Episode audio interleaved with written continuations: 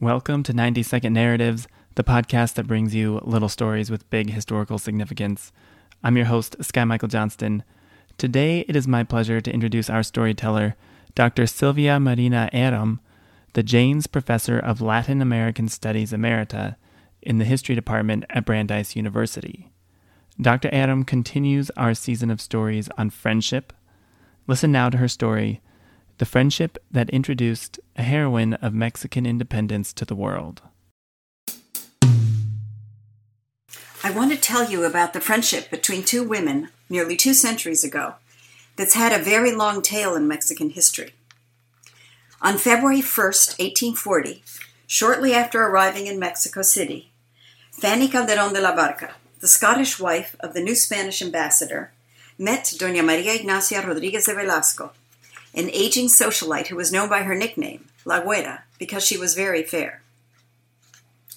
So impressed was Fanny that that very night she wrote to a relative about her new acquaintance. And that letter was later published as part of Fanny's marvelous travel account, Life in Mexico. The two women became fast friends, sharing lively visits, traveling with their husbands to nearby towns to celebrate religious fiestas, and passing the time with La Güera's spicy gossip and entertaining stories, because she was apparently quite a character. Fanny left after two years, and La Güera died a few years later. But Fanny's descriptions of her dear friend gave her a second life, because life in Mexico was instrumental in La Güera's journey from history to myth.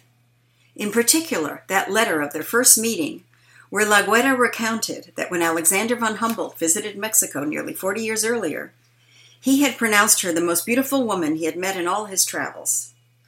And she claimed to have taken him to see cochineal production on a nopal plantation, and that afterwards they were constantly together, with the great scientist captivated more by her wit than her beauty. But then Fanny added a twist that came from her own imagination that the grave traveler was considerably under the influence of her fascinations and indulged in a slight stratum of flirtation.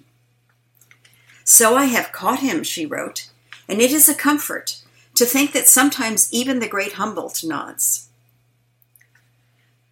Of course, La Güera had only portrayed the friendship as one of companionship and shared intellectual curiosity.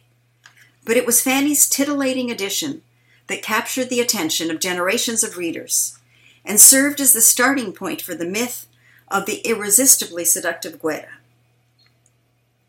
Fanny's letter has been reproduced and cited endlessly by authors who spun increasingly fantastic tales about the charming lady who supposedly had affairs not only with Humboldt, but with Simon Bolivar and the Mexican liberator Agustin de Iturbide.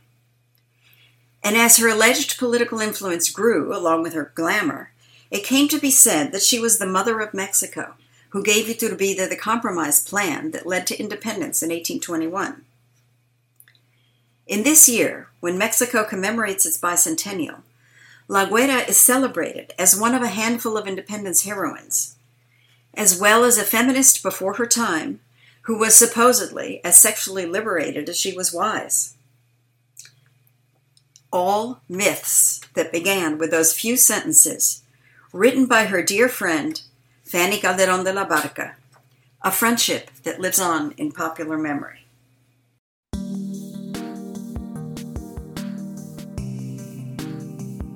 Just two weeks ago, September 27th, 2021, marked the 200th anniversary of Mexico's independence. Dr. Arrom's research on Maria Ignacia Rodriguez de Velasco recounts both the events surrounding that monumental year, 1821, and the ways it has been remembered since. Dr. Arrom's book, La Güera Rodriguez The Life and Legends of a Mexican Independence Heroine, was just published last month by the University of California Press and is available in affordable hardcover and ebook editions. The book offers a great deal to audiences of all levels of familiarity with the Mexican independence movement. You can find a link to its publisher's page in the episode description. Thank you for listening today. If you're enjoying 90 Second Narratives, please tell a friend about the show or write a review wherever you are joining us from.